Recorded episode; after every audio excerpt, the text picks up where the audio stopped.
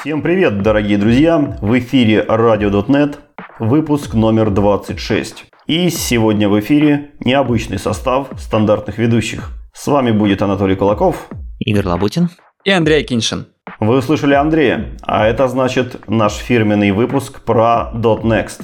В этом году .next будет проходить э, в Питере и в Москве. Но весной мы говорим именно про Питер. С 20 по 23 апреля ждем вас на нашей уютной прекрасной конференции, где мы все втроем представляем программный комитет. Не только мы, нас в принципе много, но сегодня мы как раз таки поделимся мнением программного комитета о том, что же будет твориться на нашей конференции, какие будут доклады и что же будет происходить. Этот выпуск выходит благодаря нашим патронам и в частности Александру. Большое спасибо вам всем и Александр тебе огромнейшее спасибо. Ну что ж, э, не переключайтесь, в конце вас обязательно буду ждать подарки от нас и организаторов, а мы непосредственно перейдем к докладам. Ребят, я смотрю, у нас очень много клевых докладов набралось. Я в этом году немножко подстал от формирования программы, поэтому я буду задавать вам разные вопросики. Я вижу у нас много разных докладов про самые свежие новости .NET, про .NET 5, и вроде бы казалось бы про .NET 5 мы уже на прошлых .NEXT все обсудили и все рассказали, но почему-то спикеры продолжают подавать про него доклады. Игорь, скажи, вот у нас разве есть еще что рассказать нового, чего наши слушатели еще не видели и не слышали? У нас всегда есть спикеры, которые готовы поделиться огромным количеством полезной информации. И действительно, .NET 5 вышел ну, порядка полугода назад – мы уже записываем доклады в этой категории в раздел Best Practices. И первым докладом здесь будет доклад от Рафаэля Риальди The New Interlanguage Interoperability в пятом и шестом .NET. А часть фишек, которые будет рассказывать Рафаэль, уже доступны в .NET 5. Часть фишек э, только-только выходит в .NET 6, уже в превьюшках они доступны. Поэтому, если вам интересно про то, как теперь в C-Sharp работать с painвоками, насколько теперь легко стало вызывать C++ код, и вообще на самом деле, что Microsoft делает с точки зрения интероперабилити между языками, то есть вызовов всяких нативных из C++, Python, Rust, C-Sharp, то заходите на доклад Рафаэля, он будет как раз ровно рассказывать про такие штуки. Да, интересно, что мы теперь можем захватить не только C++, но и ростовчан и питовчан. Поэтому э, доклад Рафаэля будет интересен именно тем, кто смотрит на эти языки, но пока не решается переходить на них полностью. Надо сказать, что всякие такие low-level штуки, не то чтобы с нативным кодом, но оптимизации, перформанс и все, что с этим связано, это то, что обычно приходит в голову, когда мы говорим про C++. Много раз у нас освещались на .next, и я вижу в программе к нам вернулся Федерико Луис. Он нам опять будет рассказывать про всякие клевые оптимизации и быстрый код. Нет, в этот раз он пришел немножко с другой темой, немножко необычной для .next, но довольно злободневной он нам будет рассказывать про математические модели в эпидемиологических исследованиях. И в частности про коронавирус и то, как с математической точки зрения построить модель его распространения. Я думаю, многие слышали и видели очень много разного в интернете про то, что ученые постоянно что-то делают, как-то изучают коронавирус, э, но далеко не все понимают, что действительно там происходит. И происходит там очень много разного в совершенно разных сферах, и одна из этих сфер это математическая, и Федерико внезапно решил про нее рассказать. Он не так давно опубликовал очень хорошую статью на 40 с лишним страниц. Я прям зачитался. Там очень увлекательно, но э, чтение не очень простое.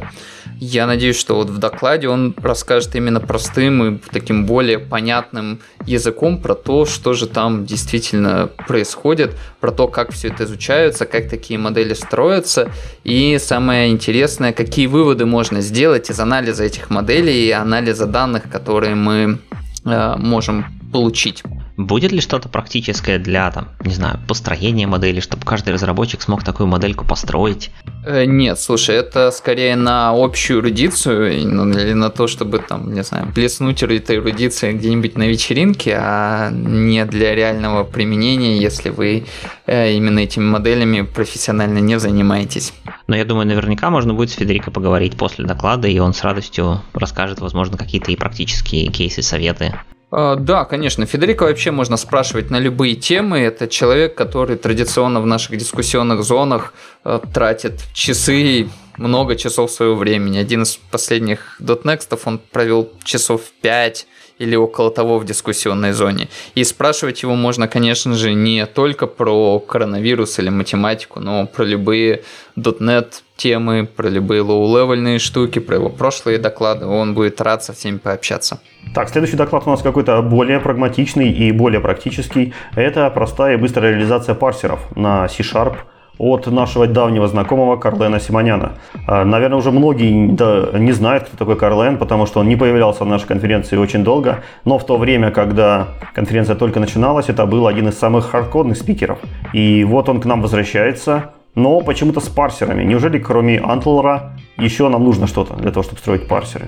А, бывает, что нужно. Antler это, конечно, хороший инструмент. Э, он довольно мощный и позволяет, наверное, сделать все, что вы хотите сделать с парсерами.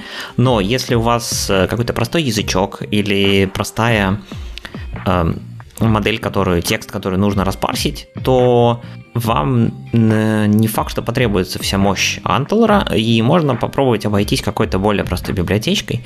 И в данном случае Карлен как раз-таки будет рассказывать про библиотечку Pigeon и про то, зачем вообще она может быть нужна, когда она может быть нужна, почему Антелор это оверкил местами, и как с этим всем жить. То есть для всех тех, кто хочет э, написать свой парсер, но не хочет тащить огромных злых монстров и изучать отдельный большой синтаксис и запускать какие-то сторонние фреймворки, можно справиться с какой-то малой кровью, да? Да, главное, что Antler, он, конечно, мощный, но такая мощь, она в том числе может вредить, например, перформансу или, наоборот, помогать. Это мы тоже узнаем, посмотрим на перформанс, посмотрим, э, зачем и как, и как вообще выбирать, подходить к выбору библиотек. Э, недавно отгремел релиз Dapra, только вот буквально несколько недель, как мы его обсудили. И вот те раз, уже в best practices у нас доклад по Dapru от Эдвина Ван Вика.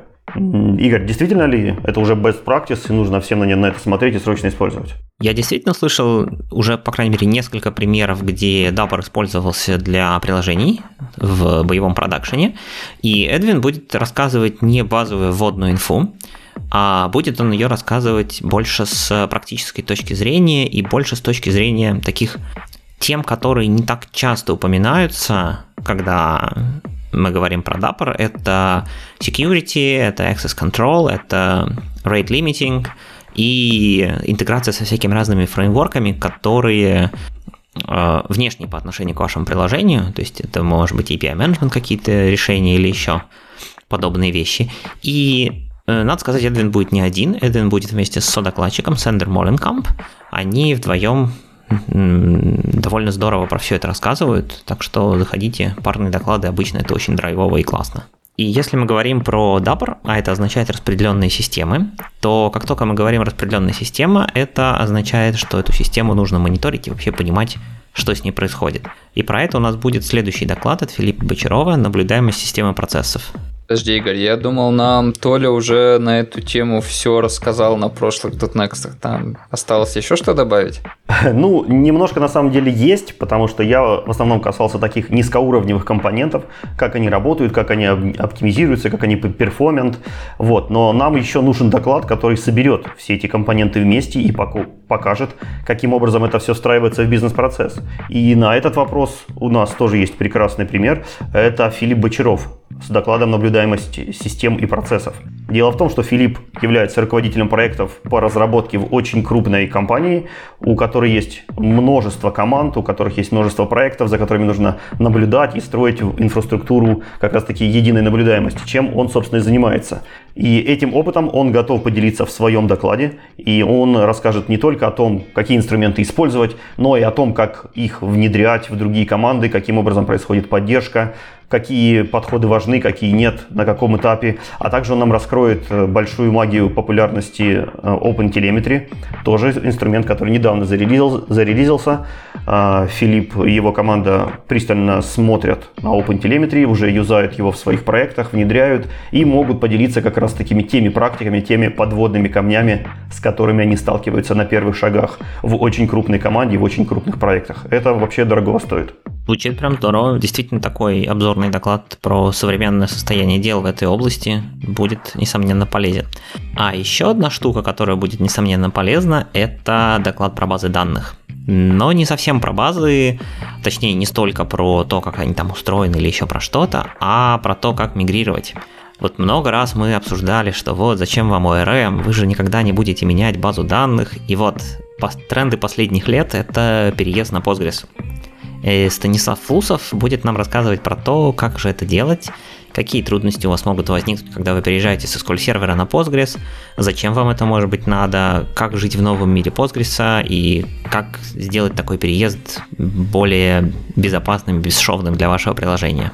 Я бы добавил не просто бесшовным, а ситуация была такая, что проект э, Станислава не останавливался ни на секунду, то есть он мигрировал на, э, с MS SQL на Postgres, не останавливая проект. То есть у них не было даунтайма совсем. То есть это происходило в реал-тайме. Но для меня это был один из самых больших шоков. То есть можно подменить базу, и об этом продакшн даже не узнает. Как это сделано, вот как раз вы посмотрите в этом докладе. И еще одна фишка Стаса в том, что он а, рассматривает процесс полностью. То есть он рассказывает и про деньги, и про железо, и про менеджмент, и про подход, про низкоуровневые запросы, про ORM-ки, про э, сиквельные оптимизации, различные, различия синтаксиса. Ну, то есть проходится, в общем, по всему стеку. Поэтому доклад будет интересен не только разработчикам, но и, в принципе, всем, кто когда-нибудь об этом задумывался. А если вам наоборот хочется не сбежать с майкрософтовского стека в виде SQL сервера, а прибежать на майкрософтовский стек в виде Microsoft Identity Platform, э, то вам может быть интересен следующий доклад от Кристоса Мацкаса, который будет рассказывать про то, что же такое Microsoft Identity Platform и как с ней работать, если вы разработчик.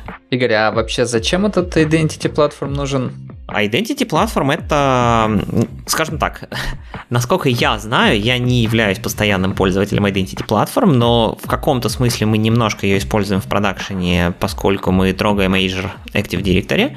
Это некоторая реализация, скажем так, стороннего Identity сервиса. Примерно то же самое, что делает OutZero или Okta, если вы их знаете, как реализацию протокола OAuth. Microsoft Identity Platform в том числе реализует OAuth, но есть ряд дополнительных фишек, которые они делают поверх уже для своей инфраструктуры.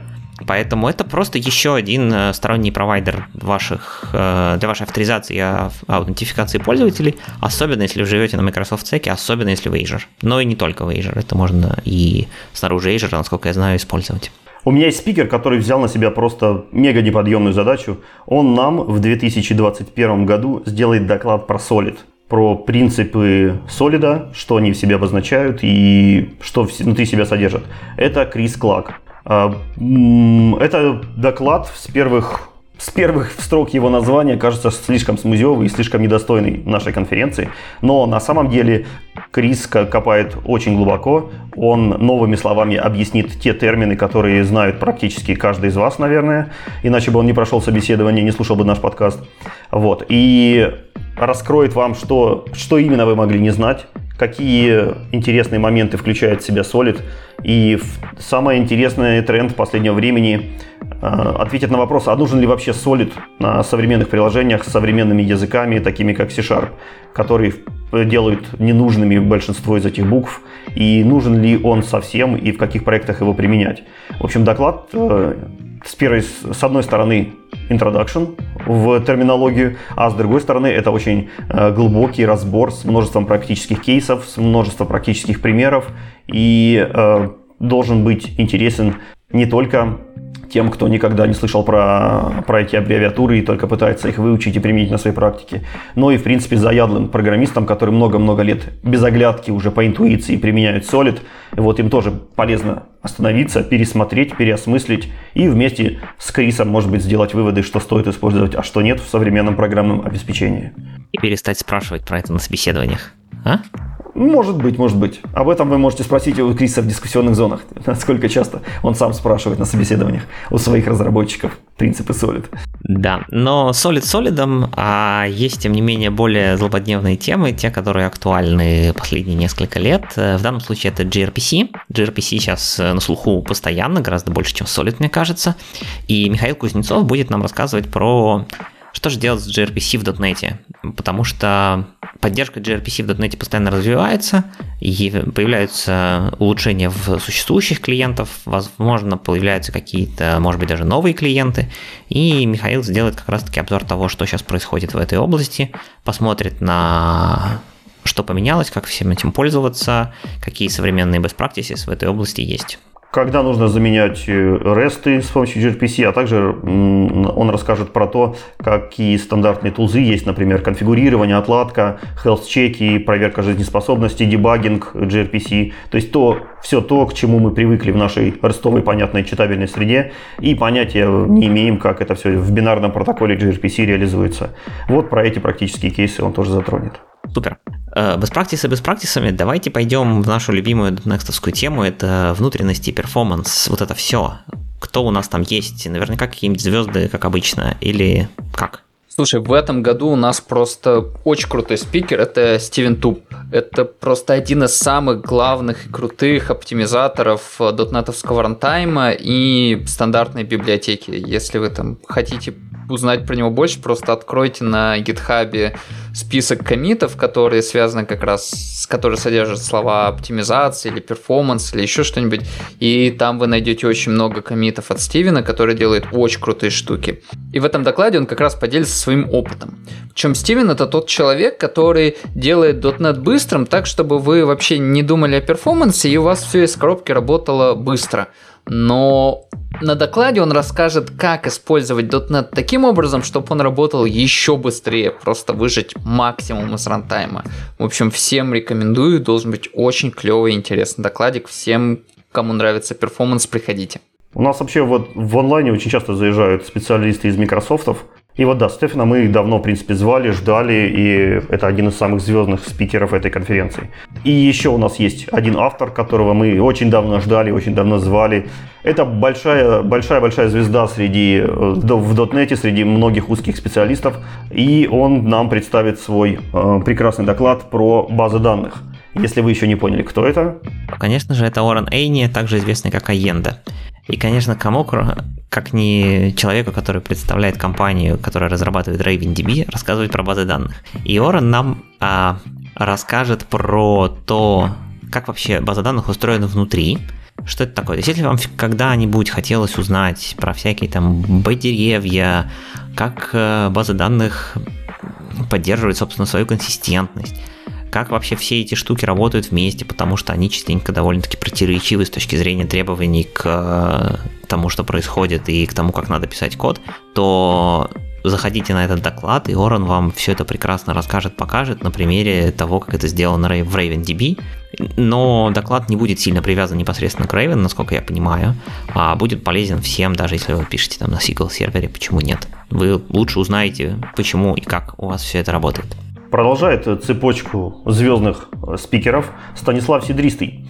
И Станислав в последнее время делает не просто теоретические доклады, которые глубоко копают и разрывают вам голову, но и это уже второй его доклад мега практический. Если вы не видели, на прошлой конференции у него был доклад про Zero Location, который рассказывает все те же зубодробительные оптимизации, но строго натянутый на практический кейс, то есть на те проекты, над которыми Стас работал, и те библиотеки, которые он делал и которые есть. И второй доклад от Стаса не будет ничем отличаться по практической части от первого, но, естественно, будет очень кардинально отличаться темой, где вы сможете найти примеры новых оптимизаций и новых практических use кейсов всяких зубодробительных техник. Да, Стас э, покажет вам, как можно взять какую-то стороннюю библиотечку и начать ее менять. Причем не просто это будет набор как бы техник практических на C-Sharp, что с этим сделать, но на самом деле полный подробный путь, как вообще от идеи того, а не поменять ли мне эту библиотеку, прийти к реальному финальному решению. То есть всякие, как сделать proof of concept, как осознать вообще, что вам это нужно, э, и, может быть, даже как убедить руководство, что действительно это нужно делать. А с точки зрения техник, тут, ну, как обычно, мы будем знать и про memory пулы, и source-генераторы будут применены новенькие, и наверняка еще огромное количество штук, которые нам пока неизвестны, но Стас про них расскажет. Слушай, Игорь, раз уж ты заговорил про углубление внутрь вещей, я вижу, у нас есть еще доклад от Кевина Госса про дебагинг. И вот немножко он меня смущает, потому что ну, как бы все умеют дебагать, и у нас уже было 100 миллионов докладов про дебагинг. Что Кевин нам собирается такого рассказать, чего мы еще не знаем? Ну, Кевин, как обычно, будет рассказывать про то, как дебагать, но то, что обычно дебагать невозможно нормальными способами, то есть э, готовьтесь э, увидеть опять WinDBG, возможно, LLDB, э, скорее всего, вы полезете в недра .NET Runtime, и дебагать вы будете именно .NET Runtime, а не какие-то приложения. Точнее, конечно же, вы будете дебагать приложения, но проблема окажется где-нибудь глубоко в .NET Runtime, например, или в каком-нибудь хитром его поведении. Так что Кевин действительно покажет, насколько иногда глубоко приходится забираться, зачем это может быть нужно, а если вам вдруг это нужно, то какими тулами это нужно делать.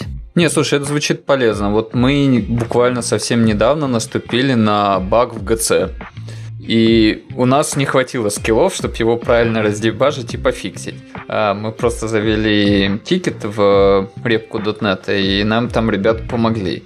Но вот было бы здорово уметь сам, самостоятельно делать такие вещи, потому что ну, каждый может наступить на баг в фронтайме. Это правда. Да не пугай меня, я больше проекты писать не буду, если в ГЦ есть баги. Его уже пофиксили, Толя. Тот единственный, который был, его пофиксили. А, тот The Bug? Да. По одному багу на каждый релиз. Поехали дальше. Если вы вдруг э, захотите после Кевина нырнуть еще глубже, то у меня, в принципе, тоже есть для вас прекрасный докладчик. Это Бартыш. Бартыш раз, вам расскажет доклад про э, то, каким образом устроены конкуренции примитивы в современном мире. Если кто пропустил, то Бартыш это большой глубокий специалист по всяким конкуренции и параллельным моделям. Он участвует в разработке AK.net, также э, очень активный консультант в F-Sharp комьюнити и увлекается вот как раз таки алгоритмами, распределенными системами и всякими структурами данных, э, про которые всегда интересно послушать от уст такого знаменитого спикера. Да, здесь, э, когда мы говорим concurrency primitives, если вы посмотрите название доклада, то может показаться, что речь пойдет о всяких там, не знаю, локи, семафоры, но нет. А на самом деле это действительно про распределенные, так скажем, вычисления, это про многопоточность и про то, как в языке или в языках к этому подходят. Здесь мы узнаем про async await, здесь наверняка прозвучит слово карутины, наверняка будут всякие там async state машины, и зачем все это нужно, как между всем этим выбирать. Причем иногда выбирать можете вы как разработчик, а иногда это выбирают э, те, кто пишет компиляторы. Так что, если хотите знать, как все это устроено и как ваш код из э, обычного последовательно превращается в э, жутко параллельный, но вы этого не замечаете или иногда замечаете, то заходите. Вот, у нас есть еще небольшая когорта людей, которые нас обычно хейтят за то, что вот вы рассказываете, как там дебажить, как там перформансы делать, как там оптимизации делать, и все это вот для слишком умных людей. А вот э, доклады как раз таки начального уровня про то, как правильно подойти к отладке и про то, как Э, каким образом начать смотреть на свое приложение как источник тормозов. Вот, про это у нас довольно-таки мало. Это замечание справедливо, поэтому мы исправляемся. Мы взяли в э, программу доклад Игоря Шаталкина и Георгия Минашина. Они вам рассказывают про тайну динамических сборок. И как раз на примере этого доклада вы и узнаете, каким образом начинать расследовать инциденты, как их дебажить, как их э, как на них реагировать, каким образом собирать информацию, какие выводы из этого можно сделать и, самое главное, какими инструментами при всем при этом пользоваться. Еще э, одна прекрасная вещь, с которой нам повезло. Игорь является большим фанатом детективов, и он решил делать свой доклад не просто как обычная подача материала, а решил изобрести нам прекрасную детективную историю, в течение которой вы с помощью прекрасных э, детективов и специалистов научитесь, каким же образом распутывать тайны динамических сборок. Дело в том, что э, знаменитый детектив столкнулся с э, неочевидным поведением его системы, когда у него начали тормозить вдруг внезапно э, проекты, и не было понятно из-за чего. И он распутал след этого преступника и при этом нашел очень много других мест, в которых э, такая ситуация могла бы быть зафекчена. Довольно сложно рассказывать про детектив не с поля то, кто там находится на самом деле убийца, но, в принципе, история закручивается настолько интересно, настолько динамично, и выводы делаются э, очень практичные, очень полезные для каждого из вас что, при, что я могу только посоветовать вам. Сходите и на своей собственном опыте опробовать о том, как это выглядит, как, как выглядит настоящий разработческий детектив. которые все мы видим каждый день практически на рабочих местах.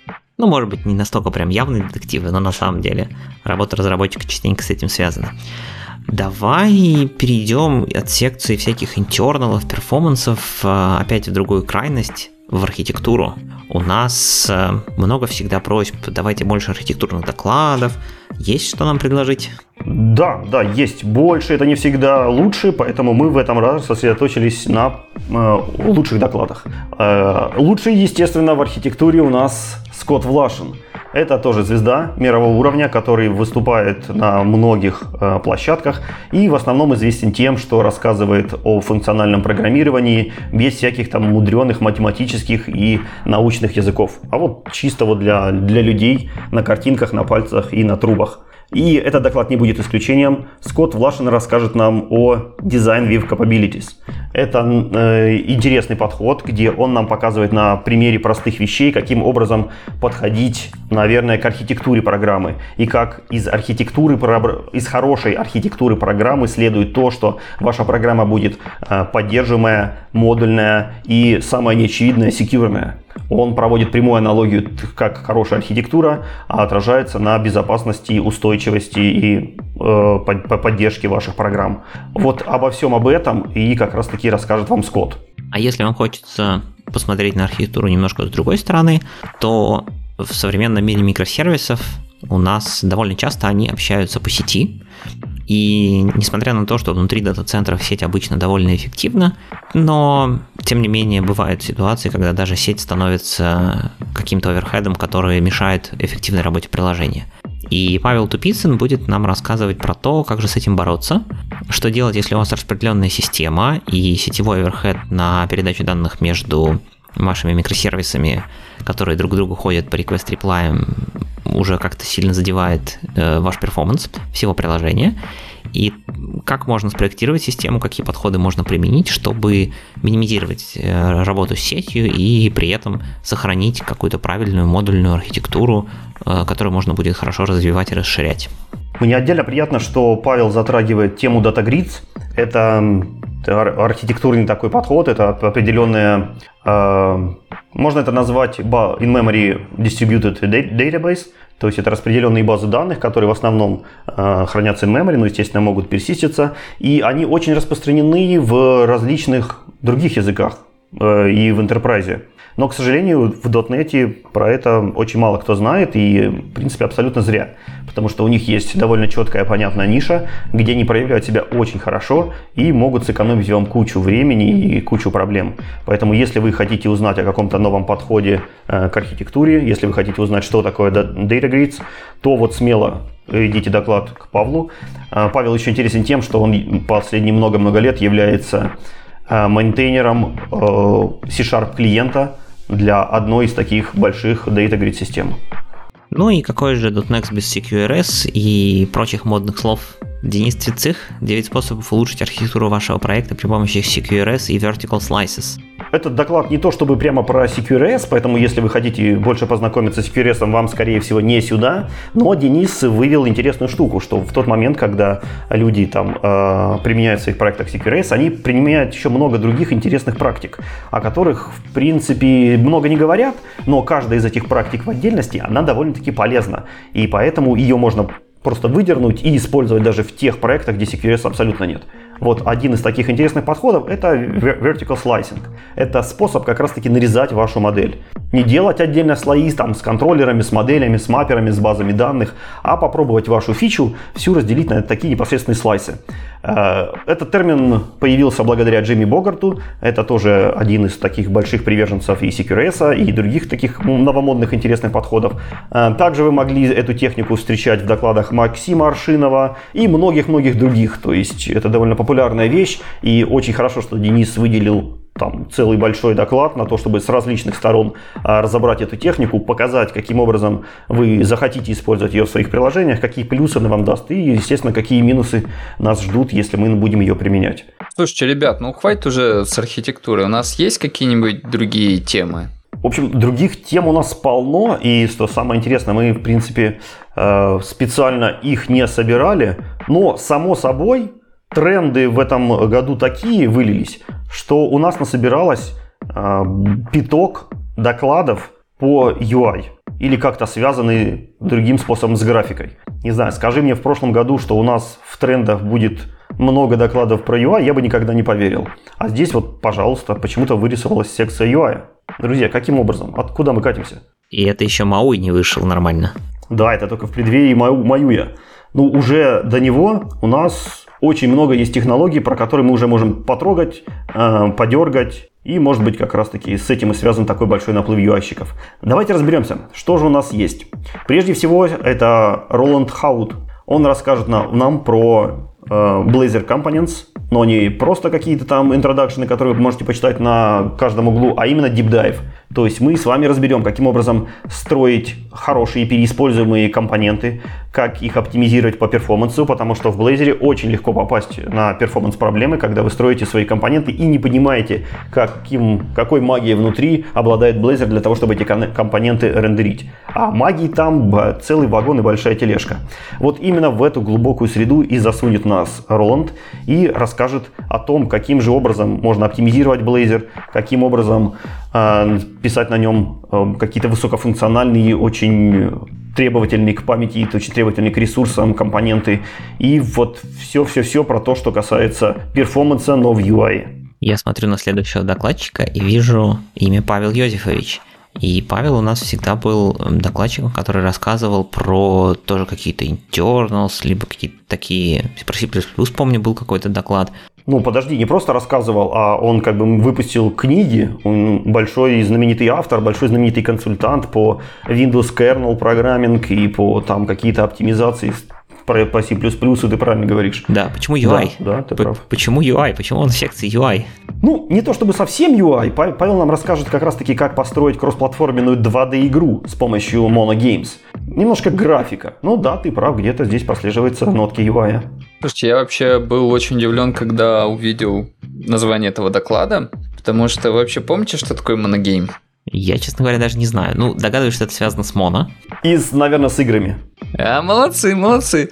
Ну, в общем, история такая. А, когда-то очень давно, наверное, во времена еще фреймворка 2.0, Microsoft э, сделали платформу XNA для разработки игр под Xbox и под Windows.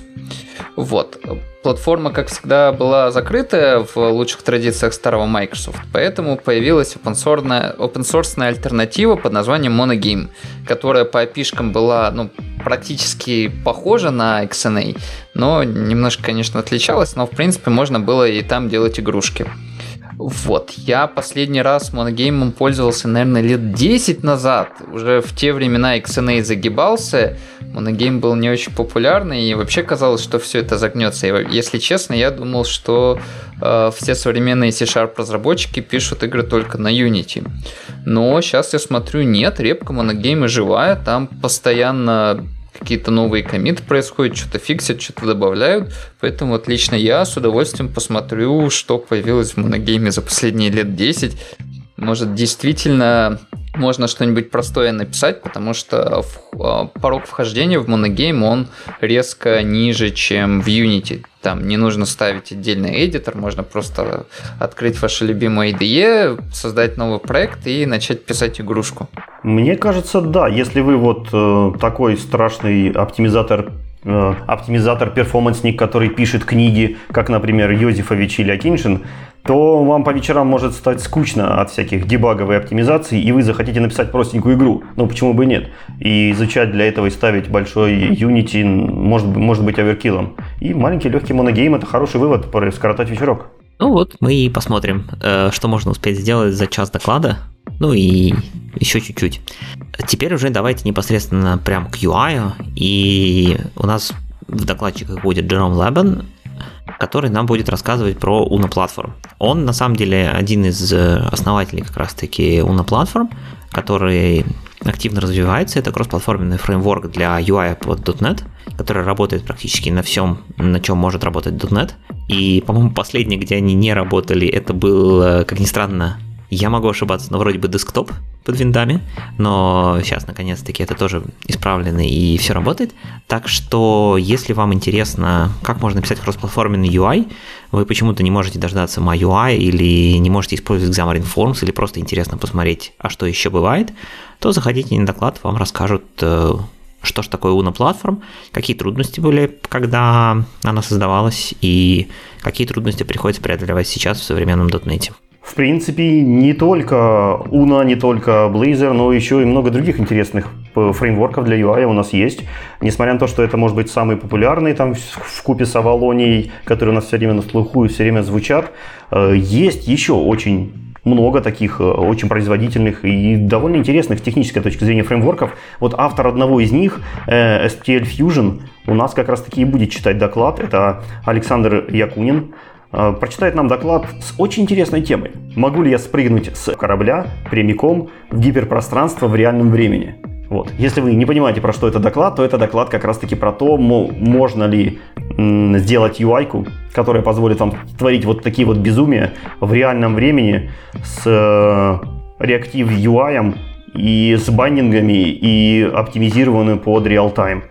Вот много-много всяких э, интересных базвордов поддерживает эта библиотечка. Написано очень, очень интересно. И насколько я видел перформанс-тесты, насколько я видел отзывы, это все в, в, кажется довольно качественным и интересным продуктом. Даже удивительно, что мы никогда о ней не, не знали. Я надеюсь, что этот тренд исправится, и мы как-то будем э, более пристально следить за этой библиотечкой. Ну а о том, стоит ли вам ее применять, как она сделана, и какие интересные хаки и какие интересные технические трюки были применены э, во время разработки э, этого UI-фреймворка. Об этом вам расскажет непосредственно один из авторов, который участвовал в становлении всей этой, всей этой, всего этого большого большого-большого фреймворка. Это как раз-таки Александр Якунин. Сказал, что библиотечка неизвестная, там, может быть, на ней не так много кто писал, но глядя на следующую тему, мне кажется, тоже из разряда неизвестная, это Вагиф Абилов фронтенд на функциональном языке. Ну, не знаю, не знаю. Вот здесь интересно было бы помериться, потому что действительно об F-Sharp знают людей меньше. Но мы сейчас говорим о таких примерах, как Fable и Elmish, а это вот одни из таких передовых подходов э, на функциональном стеке. Давай, давай, давай сначала. Вагиф нам расскажет про то, каким образом сделать э, UI на функциональном языке полностью. Без этого вашего смрадного CSS, JavaScript и вот, вот это вот прочих глупостей. Вот чисто строго типизированный F-Sharp с тестами, с IntelliSense, со строгой типизацией. Это же просто звучит как сказка. В этом докладе будет затроган, затронуто много интересных вещей. Например, паттерн модель View Updater. Это тоже новомодная такая штука, которая у нас, скорее всего, будет и в Movi. И, в принципе, много тоже где встречается. Например, э, в языке Elm она получила огромную популярность, и в F-Sharp ее перенесли в виде библиотек Fable и Elmish. Одним из самых интересных фишек, ну, которые вот э, я знаю, потому что я тоже глубоко не копал этот, этот UI-чик, э, это то, что вы можете делать hot reload своего приложения в рантайме, просто э, изменяя ваш код в проекте, и это автоматически у вас отображается в UI. -ке. Плюс это очень легко тестировать, это очень легко деплоить, э, очень легко предсказать, какое поведение будет у пользователя, дебажить какие-то неочевидные интересные кейсы. Э, в общем, если вы, может быть, сталкивались с React, этот подход тоже для вас будет интересным. Ну а для нас прежде всего интересно, что не нужно тащить к себе в проект какие-то эм, новые, новые непонятные JavaScript фреймворки, которые неясно как поддерживать, неясно когда они устаревают, а можно воспользоваться вполне, вполне комфортным собратом, функциональным F-Sharp и сделать UI может быть ничуть не хуже. А вот хуже или лучше и что из этого вышло на практике, вам как раз таки расскажет Вагиф на своем докладе. На этом мы заканчиваем с докладами, но мы не заканчиваем с программой конференции. Да, у нас же еще большая секция воркшопов. Воркшопы это стали уже нашими постоянными э, участниками нашей конференции. Мы проводим их уже не первый год. Они постоянно э, собирают к себе много-много народу. И это довольно объяснимо, потому что воркшоп это как раз то место, где вы можете получить максимум практики. То есть теория там будет идти немножко посредственно, а вот практика, практика, еще раз практика у вас будет очень-очень много. Там вы сможете общаться с спикером, который эти подходы практикует, там вы сможете на своем собственном компьютере за спикером повторять все, все те трюки, которые он делает, и можете непосредственно ему задавать вопросы, если у вас вдруг у вас что-то не получается. Поэтому воркшоп для тех, кому нужно много практики и поменьше теории, это вообще идеальное место. Итак, что же у нас есть? У нас будет три воркшопа. Первый из них Джонни Хойсберг расскажет нам о том, каким образом э, построить Cloud Native приложение с помощью .NET 5 и Azure овского Kubernetes сервиса. Но при этом не сильно важно, что это именно Azure овский сервис. То есть, если вам было всегда интересно, как же строится современное приложение на .NET 5 с Docker ом, Kubernetes ом и вот всем таким, то приходите на воркшоп, Джонни по шагам расскажет, Kubernetes там появляется где-то только в самом конце уже, понятное дело, поэтому все остальное будет применимо даже если вы не пользуетесь кубернетесом. Воркшоп большой, это, пожалуй, первый наш воркшоп из трех частей, он будет длиться полтора дня, считайте, и судя по объему и длительности, там должно быть очень много полезной информации. Так что заходите, чтобы узнать, как же сейчас правильно пишутся микросервисы на пятом дотнете. Второй воркшоп нам покажет Эдвин Ван Вик. Это один из интереснейших авторов. Он делает просто шикарные интродакшены для новичков, которые вводят их не просто на средний уровень, а вот даже еще и окунает немножко глубже. У Эдвина всегда великолепные доклады, он прекрасно говорит, у него шикарно подготовленные примеры всегда с кучей э, всяких тестов, звездочек, комментариев, ишьюсов. Ну, то есть он вкладывает в свои воркшопы и свои доклады огромное количество усилий. Да, и он проведет э, точно так же в паре со своим напарником воркшоп по Дабру. Если вы ходите на доклад про Дабр и вам будет интересно попробовать его в деле, или даже если просто вам интересно попробовать Dapper в деле, потому что он действительно облегчает создание а, микросервисов и ваших приложений, если вы делаете их распределенными, то заходите на воркшоп и в третий день, и Эдвин прям подробно по полочкам разложит вам, как же правильно даже не то, чтобы написать приложение с нуля, а интересно, что он будет, насколько я понимаю, переводить существующее приложение, которое было написано без использования Dapper, на использование Dapper. Ну, то есть очень практическая штука, потому что, скорее всего, такое приложение есть у всех, которые не используют Dapper. Я думаю, что да. А, вот, и подальше, если вы хотите быть от всех этих облачков, дапров и прочей, прочей чуши, у нас, конечно же, есть воркшоп для настоящего хардкора. У нас есть Михаил Еричук, который уже не первый год доказывает, что, в принципе, на воркшопах дебажить и отлаживать и заглядывать в кишки, это довольно-таки увлекательно и интересно. Да, если вы были на воркшопе в прошлом году, в прошлом сезоне на .next, то Михаил подготовил, по сути, в некотором смысле даже продолжение предыдущего воркшопа, то есть еще больше хардкора, еще больше WinDBG, отладки, выяснения проблем в продакшене и как ко всему этому подходить. Все отлажено, попробовано, так что заходите, рекомендуем. Так, это все по воркшопам, но в принципе в перерывах и в других частях а, этой веселой активности этой конференции вас ждут много интересных сюрпризов. Один из которых хотелось бы отдельно упомянуть, это активность от э, команды .NET.ru. А, они готовят э, ЧГК, что, где, когда, и все, в принципе, будет так, как вы ожидаете от классической игры, кроме того, что там будут участвовать э, наши звездные спикеры, и там будут вопросы, естественно, про .NET. Вот, каким образом это будет выглядеть и что из этого получится, вы, в принципе, могли узнать, если участвовали в ЧГК в прошлых годах. Вот, и если узнали, вам обязательно понравилось, а если не узнали, то как раз приглашаем вас в этом году э, и заходите на stand.net.ru и посмотрите, посмотрите этот интереснейший доклад.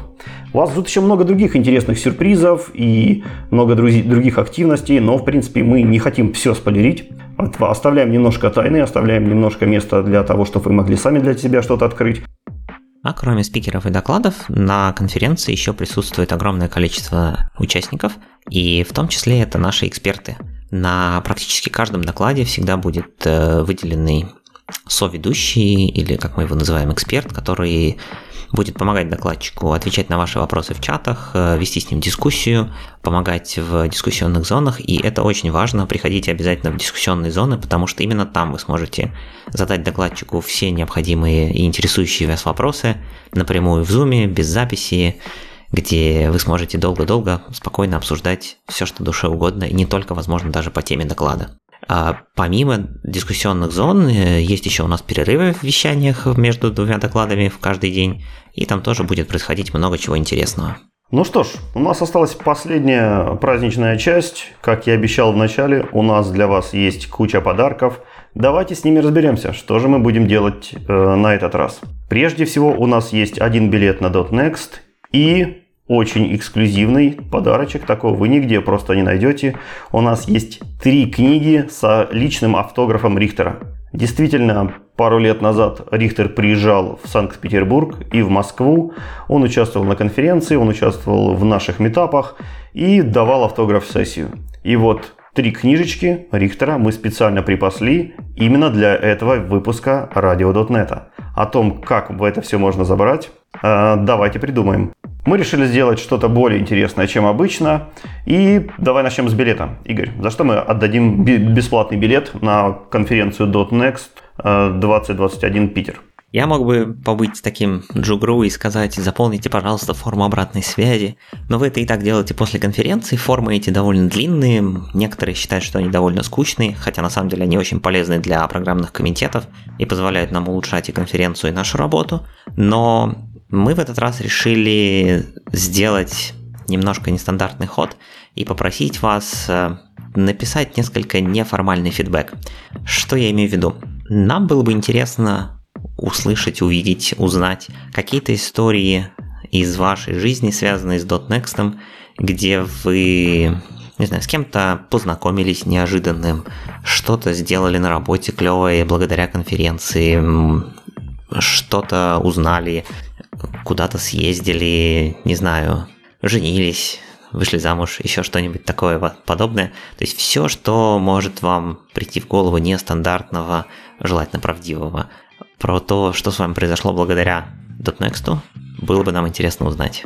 И, соответственно, ваши литературные произведения мы будем оценивать не рандомом, а на свое личное усмотрение, какая из историй нам больше всего понравится. Не зря же мы программный комитет, мы же оцениваем доклады, так что ваши истории мы тоже будем оценивать со всей строгостью.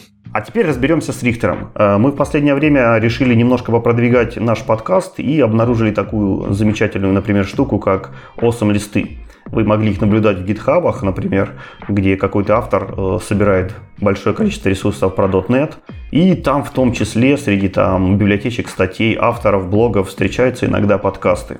А мы вот в эти подкасты, в эти 8 листы пытаемся добавляться, но нас не хватает, и нам нужна ваша помощь. Поэтому за книги Рихтера я бы хотел попросить вас помочь нам э, продвинуть наш подкаст, помочь нас, нам распространить его, чтобы о нем узнало как можно больше людей. Условия такие.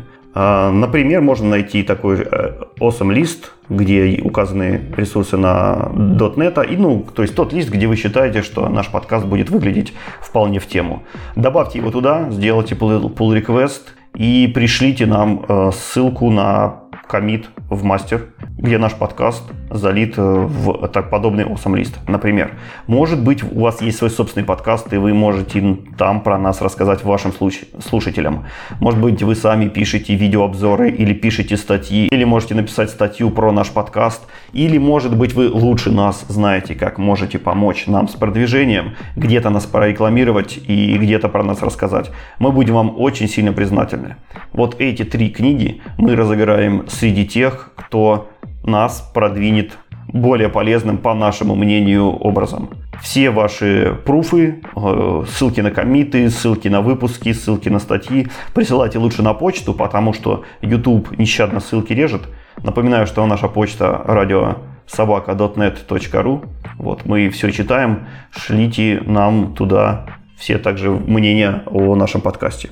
Вот, надеюсь, я доходчиво правильно объяснил. Если вдруг вы наш подкаст уже распространяли, уже о нем говорили и уже писали про него статьи, тоже присылайте э, ссылки, мы их тоже обязательно оценим. То есть это не обязательно будет делаться сейчас. Так, э, насчет билетов. Билеты давайте мы отдадим до 20 числа, нет, 20 уже конференция, да, давайте билеты мы э, разыграем до 19, то есть 18 апреля будет последний последний день, когда мы принимаем от вас истории.